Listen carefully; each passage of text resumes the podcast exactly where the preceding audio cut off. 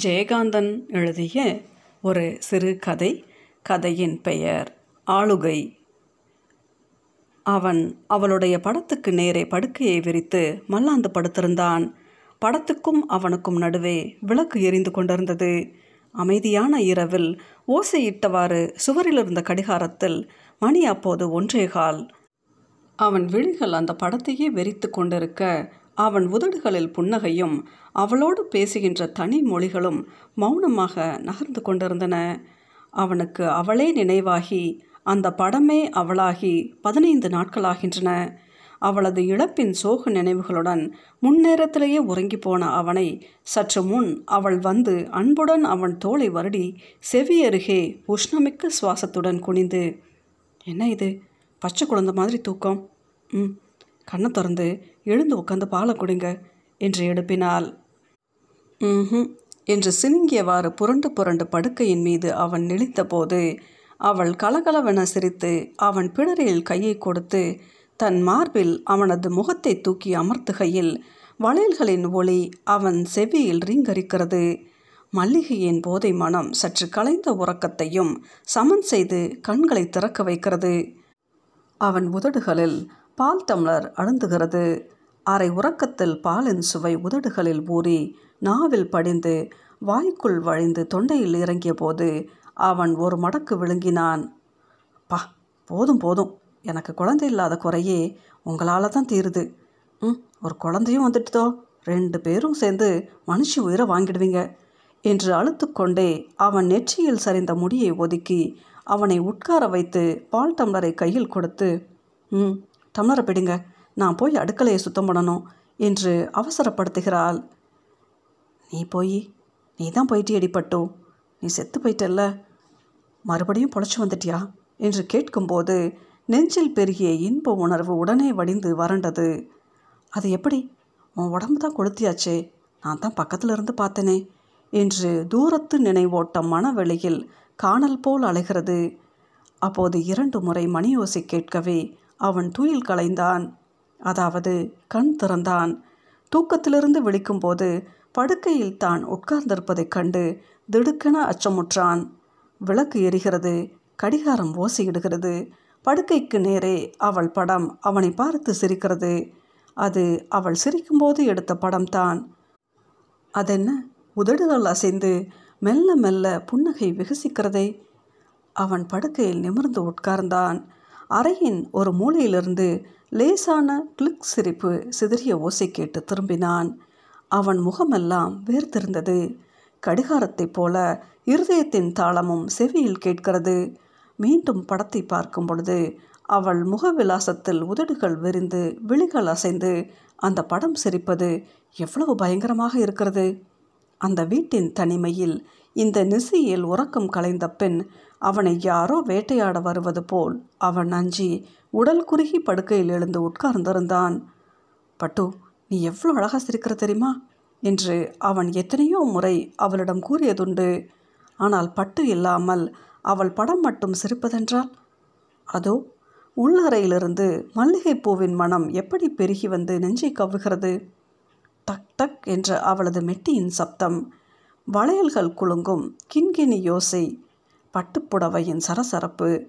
இங்கே உட்கார்ந்து கொண்டு எத்தனை முறை உன் கூந்தலிலிருந்து வருகின்ற மனத்தையும் உனது மெட்டி ஒளியையும் வளையல் குழுக்கையும் பட்டுப்புடவையின் மிருதுத்தன்மையையும் ரசித்திருக்கிறேன். நீ இல்லாமல் நீ இல்லை என்று அறிவு நம்பிய பெண் என் உணர்ச்சிகளை நீ இவ்விதம் ஆளுகை கொண்டிருப்பதன் வேதனை பயங்கரம் பீதி யாவும் என் இரவையே ஒரு நரகமாக்குகிறதே பட்டோ. அவள் தனது அறைக்குள் பீரோவை திறப்பது போலும் சாவிக்கொத்தை குலுக்குவது போலும் ஓசை கேட்கவே அவன் செவிப்புலனை தீட்சண்யப்படுத்தி கொண்டு உற்று கேட்டான். ஆம் அதோ அந்த சப்தம் கேட்கிறதே. இது போய் அவள் தான் செத்துவிட்டாளே. இப்போது நீ மட்டும் தனியாய் இந்த வீட்டில் இருக்கிறாய். வேறு யாருமே இல்லை என்று பேசுகிறது அறிவு. ஆனால் அதோ கேட்கிறதே அந்த சப்தம். மெட்டியின் வளையலின் சாவிக்கொத்தின் ஓசை. அதோ வருகிறதே மல்லிகையின் வாசனை என்று தவிக்கிறது உணர்வு. அந்த தனிமை உணர்வின் குரூரத்தை தாங்க முடியாமல் தேகாந்தமும் நடுநடுங்க படுக்கையில் கூட அவனால் படுத்திருக்க முடியவில்லை. அந்த படுக்கையில் ஸ்பரிசம் இழைய இழைய எத்தனை இரவுகள் அவளுடன் கடந்திருக்கிறான்? அவன் முகமெல்லாம் வியர்வை துளித்து நெஞ்சை அடைக்கிறது. படீரென்று அவளின் அரைக்கதவை பாய்ந்து திறக்கிறான். இருள் பிறகு வெளிச்சம் விளக்கின் வெளிச்சத்தில் அவளுடைய பீரோ கொடியில் அவள் உடுத்தி களைந்த சேலைகளும் அணிந்து கலற்றிய ரவிக்கைகளும் கிடக்கின்றன. அந்த பீரோவின் கதவில் அவள் கரத்தால் கடைசி முறையாக திறந்து மூடிய பின் அப்படியே தொங்கிக் கொண்டிருக்கிறது சாவி கொத்து. கொடியில் கிடந்த சேலைகளை ஒவ்வொன்றாய் உற்று பார்க்கையில் அவை ஒவ்வொன்றையும் ஒவ்வொரு சமயத்தில் உடுத்திக்கொண்டு வண்ண வண்ண கோலத்தில் அவன் எதிரில் வந்து வந்து அவள் நின்றதெல்லாம் மனதில் தோன்றி பார்வையில் நிழலாடுகின்றன. நினைவாயும் நிழலாயும் கனவாயும் மருளாயும் போய்விட்ட அவள் இனிமேல் இல்லை என்ற உணர்வுடன் இழந்துவிட்ட தனது இனிய பாதியை எண்ணும் பொழுது தானே குறைப்பட்டு தலையற்ற கபந்தனை போல் தனித்து திரியும் கொடுமையை அந்த நிமிஷம் அவனால் தாங்க முடியவில்லை. கொடியில் கிடந்த சேலைகளையெல்லாம் கை கொள்ளாமல் சேர்த்து முகத்தோடு அணைத்து கொண்டான். அவனது தோள்கள் லேசாய் குலுங்கின. திடுக்கிட்டவனாய். தன்னை யாரோ பின்னால் வந்து தழுவியது போலிருந்ததால் இமைகளில் படர்ந்த ஈரத்துடன் இருபுறமும் திரும்பி பார்த்தான். ஒரு வினாடி அப்படியே நின்று எதையோ யோசித்த பின் கையிலிருந்த புடவைகளை மூப்பம் பிடிப்பதில் ஆர்வம் கொண்டு மீண்டும் முகத்தருகே அவற்றை ஏந்தி கொண்டான். அவள் இல்லை. அவள் நினைவு என்னை ஆள்வது போல் இந்த புடவைகளில் அவள் மனம் குடிக்கொண்டிருக்கிறது. ஆமாம். அவளுக்கு ஒரு மனம் உண்டு. அது அவனுக்கு மட்டுமே தெரியும். மணி மூன்று அடித்தது தன்னை நினைக்க அவன் பயம் கொண்டான். தினந்தோறும் இந்த பதினைந்து நாட்களாக இரவெல்லாம் விழித்து கொண்டு அவள் நினைவில் பித்தனை போல் உழன்று கொண்டிருக்கும் தனது பரிதாபத்தை எண்ணும் பொழுது தன்னிறக்கத்தால் தானே அழுதான். இப்போது அவனுக்கு பின்னால் சற்று முன் அவன் படுத்திருந்த படுக்கையில் அவள் கிடந்து புரள்வது போல் சலசலப்பும் கிளிக் சிரிப்பு ஒளியும் கேட்டது. அவனுக்கு மூச்சு முட்டுவது போல் அவள் நினைவே அந்த வீட்டினுள் கவிந்து அவனை அமுக்கிக் கொள்வது போல் உயிரே திணறியது. அவன் அங்கிருந்து மெல்ல நகர்ந்து மூடியிருந்த அறையின் ஜன்னல் கதவுகளை திறந்தான். வெளியே இருளும் வானத்தில் நட்சத்திரங்களும் தனிமையில் வாடி வெம்பி போனது போல் ஒளியிழந்த மூலி நிலாவும் தூரத்தில் தெரிந்தன. சில்லென வீசிய விடியற்காலை காற்று அவன் முகத்தில் துளித்திருந்த உஷ்ணமான வியர்வை துளிகளை பனித்துளிகளாக்கியது. அவன் வெகு நேரம் அங்கேயே நின்று அந்த வானத்தையே வெறித்து பார்த்து கொண்டிருந்தான். வீட்டிற்குள் மல்லிகை மணமும் வளையலின் ஓசையும் மெட்டியணிந்த பாதங்களின் டக் டக் ஓசையும் பட்டுப்புடவையின் சரசரப்பும் கிளிக் சிரிப்பின் குழுக்களும் ஏகமாய் அமர்க்கலப்பட்டு கொண்டிருந்தது. அசையவும் அஞ்சி உடலும் மனமும் நடுக்கம் கொண்டு நிற்கும் அவனுக்கு திரும்பி பார்க்கவும் தைரியம் வரவில்லை. வெள்ளி முளைத்த நேரத்தில் வீதிகளில் பால்காரர்கள் மாடுகளை ஓட்டி சென்று கொண்டிருந்த போது தூரத்தே சேவலின் கொக்கரிப்பை கேட்ட பிறகு அவன் முகமெங்கும் பயத்தால் பொங்கி பொங்கி பிரவகித்த வேர்வை சற்று அடக்கம் கண்டது. அவன் தயங்கி தயங்கி நடந்து வந்து மீண்டும் தனது படுக்கையில் போய் படுத்தான். ஜன்னல் வழியே சூரியனின் வெப்பமான கதிர்கள் முகத்தில் வீசும் வரை தூங்கிக் கொண்டிருந்தான். பகல் வந்த பிறகு அவன் தனது தனிமை சிறை நின்றும் விடுதலையாகி வாழ்க்கை சந்தடியில் பொது வியக்கம் கொண்டான். ஆனால் மீண்டும் இன்று இரவு வரும் என்ற நினைவிலேயே அவன் மனம் நடுங்கினான். ஐயோ இனிமேல் வாழ்க்கை முழுவதும் எனக்கு இப்படித்தானோ? இரவெல்லாம் எனக்கு நரகம் தானோ? நான் பயந்து பயந்து இரவு முழுவதும் தவிக்கிறேன் என்று நினைக்கவே பகலில் எனக்கு வெட்கமாய் இருக்கிறது என் பயத்தை கூட பகிர்ந்து கொள்ள துணையற்ற தனிமையில் எவ்வளவு காலம் ஏங்கி புழங்குவது? இதைவிட என் மீது அவள் இத்தகைய பயங்கரமிக்க ஆளுகை கொண்டு வதைப்பதை விட அவள் தன் வழியில் தான் போன பாதையில் தான் இருக்கும் சூன்யத்தில் என்னையும் அழைத்து கொண்டால் அந்த மரணத்தில் பூரணமான நிம்மதியாவது கிடைக்குமே என்று அவன் ஏங்கினான். சில நாட்களுக்கு பின் ஒரு நாள் இரவில் தனது படுக்கையில் உட்கார்ந்திருந்தான். படுக்கைக்கு நேரே அவள் படம் இருக்கிறது. நடுவில் விளக்கு எரிகிறது. அவன் உட்கார்ந்து அந்த படத்தை ஆழ்ந்த சிந்தனையுடன் பார்த்தவாறு இருக்கிறான். அந்த படத்தில் அவளது விகசிக்கும் புன்னகை மாயம் போன்றோ மயக்கம் போன்றோ இப்போது தோன்றவில்லை. அவளுடைய அந்த புன்னகையே பார்க்க பார்க்க விகசிக்கும் தன்மையது என்று அறிவும் உணர்வும் ஒன்றி தெளிவுறுகின்றன. இப்போது உள்ளறையிலிருந்து மிட்டியின் ஓசை கேட்கிறது. வளையொலி குலுங்கி உதிர்கிறது. மல்லிகையின் மனம் மிதந்து வந்து நெஞ்சை தழுவுகிறது. அவன் அச்சம் கொள்ளவில்லை. ஏனெனில் இவை யாவும் நினைவல்ல. நிஜமே. என்ன? அவள் இருந்து ஒரு மாதமாகவில்லை. அதற்குள் இவளா? சி இவன் என்ன மனிதன்? ஊரும் சுற்றமும் இப்படி பேசுவதை அவனே கேட்டான். பட்டு உலகம் கிடைக்கிறது தள்ளு. இது என் பிரச்சனை. என் சம்பந்தப்பட்ட உன் பிரச்சனை. உணர்வு பிரச்சனை உலக பிரச்சனை அல்ல.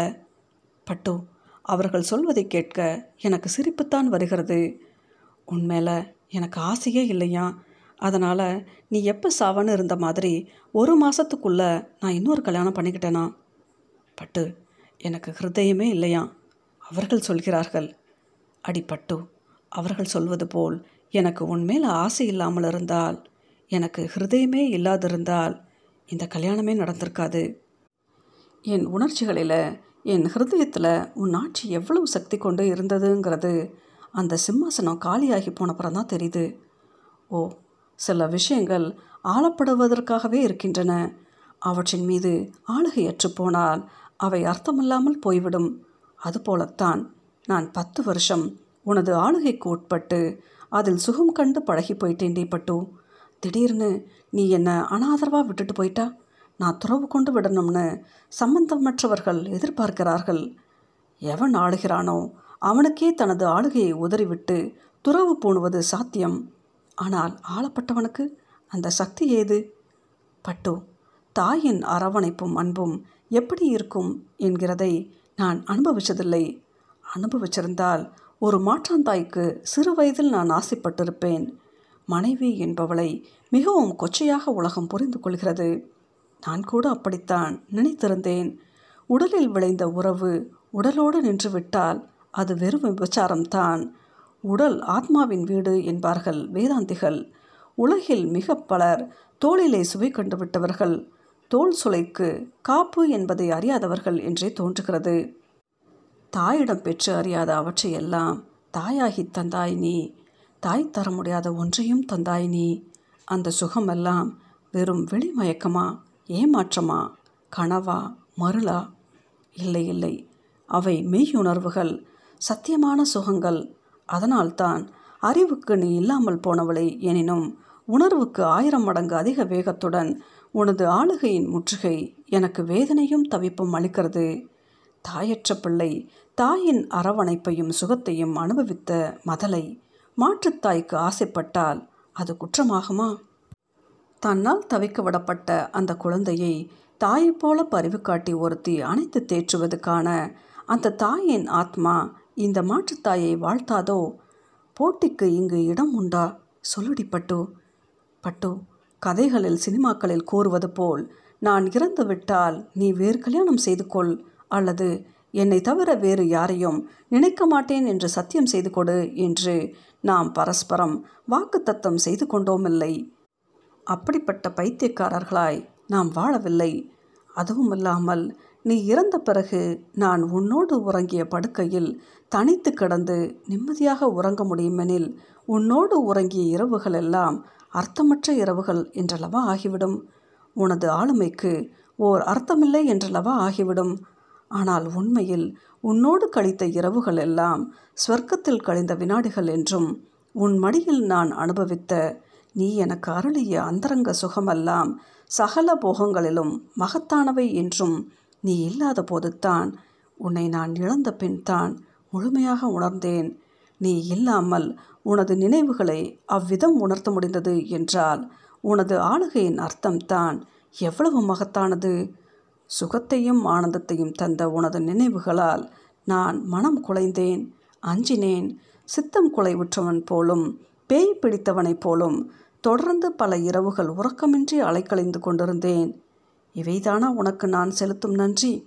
யாரை நினைத்து உடல் புல்லரிப்பேனோ அவளை நினைத்து மெய்விதற்கு ஆரம்பித்தது என்ன கொடுமை? எவளுடைய வருகை எவளுடைய பிரசன்னம் எவளுடைய புன்னகை எவளுடைய உடல் மனம் எனக்கு ஸ்வர்க்கமோ? அவையெல்லாம் எனக்கு ஒரு பேய் கனவாகவும் அசுர வேட்டையாகவும் மாறுவது எனின் நான் என் ஆத்மாவுக்கே துரோகியாகிறேன் என்பதை தவிர வேறு என்ன பொருள் சொல்லடிப்பட்டோ? இது உனக்கு சம்மதமாகாது என்பதையும் நான் உணர்ந்தேன். நாம் இருவரும் பரஸ்பரம் ஒருவரை ஒருவர் ஆண்டு கொண்டு ஆள்கிறோம் என்ற உணர்வை அற்று ஆளப்படுகிறோம் என்ற உணர்வு மட்டுமே கொண்டு வாழ்ந்தோம். உன் பிரச்சனை உனக்குத்தான் தீர்ந்துவிட்டது ஆனால் எனக்கு நீ பிரச்சனையாய் ஆனாய். அது மட்டுமா? எனக்கு நானே ஒரு பிரச்சனையானேன். உன்னை உன் மீது கொண்ட அன்பை நீ அளித்த இன்பங்களை வழிபடவும். உனது ஆளுகையிலிருந்து விடுபட்டது ஒரு மகிழ்ச்சிகரமான விடுதலை அல்ல என்பதனாலும் மீண்டும் நான் ஆளப்படவே தவியாய் தவித்தேன். நான் இவளை மணந்து கொண்டேன். ஏன்? உன்னை நான் காதலிப்பதால் மட்டுமே தான். ஆம் என் உணர்வின் மீதுள்ள உனது ஆளுகை என்னை நிர்பந்தித்தது கட்டளையிட்டது. நான் பணிந்தேன். திடீரென சகலவற்றையும் வெறுத்து துறவு கொள்ள ஏற்றதான துன்பமிகுந்த இல்வாழ்க்கையை எனக்கு நீ அளிக்கவில்லை. எனக்கு ஹிருதயம் இருக்கிறதடி பட்டோ. இவள் உனது பிரதிநிதி உனக்கு சமர்ப்பிக்கப்பட்டுவிட்ட என்னை உனது பிரதிநிதி ஆளுகிறாள். உலகம் கிடைக்கிறது உலகம். இது ஒன்றில் இணையும் இரண்டு இனிய பாதைகளின் பிரச்சனை. யாருக்கும் சொந்தமற்ற உலகத்தின் புது பிரச்சனை அல்ல. அப்போது அவன் அருகே மல்லிகையின் போதை மனமும் பட்டுப்புடவையின் சரசரப்பும் மெட்டியின் மெல்லிய ஓசையும் வந்து சூழ்ந்தன. அவன் கண்களை மூடி அமர்ந்திருந்தான். கிளிக் என குறுஞ்சிரிப்பு தெரித்து உதிர என்னது? குழந்த மாதிரி உட்கார்ந்தபடி தூக்கம்? என்று அடக்கிய குரலில் வினவியவாறு அவன் அருகே அமர்ந்து அன்புடன் அவன் தோலை வருடி செவி அருகே குனிந்து உஷ்ணமிக்க சுவாசத்துடன் ம் பாலை குடிங்க. என்று வேண்டினாள் அவள் அவன் மௌனமாக உட்கார்ந்திருப்பது கண்டு ஒரு புன்னகையுடன் கையிலிருந்த பால் தம்ளரை அவன் உதடுகளில் பொருத்தி அவனது பிடரியில் வளையொலிக்கும் கரத்தை தாங்கி பாலை புகட்டினாள். பாலின் சுவை உதடுகளில் ஊறி நாவில் படிந்து வாய்க்குள் வழிந்து தொண்டையில் இறங்கிய போது அவன் கண் திறந்து எதிரிலிருந்த படம் தன்னை நோக்கி தாய்போல் கனிவுடன் சிரிப்பதை பயமற்று பார்த்தான். துணை இருந்தால் பயமேது ஜெயகாந்தன் எழுதிய இந்த சிறுகதையின் பெயர் ஆளுகை.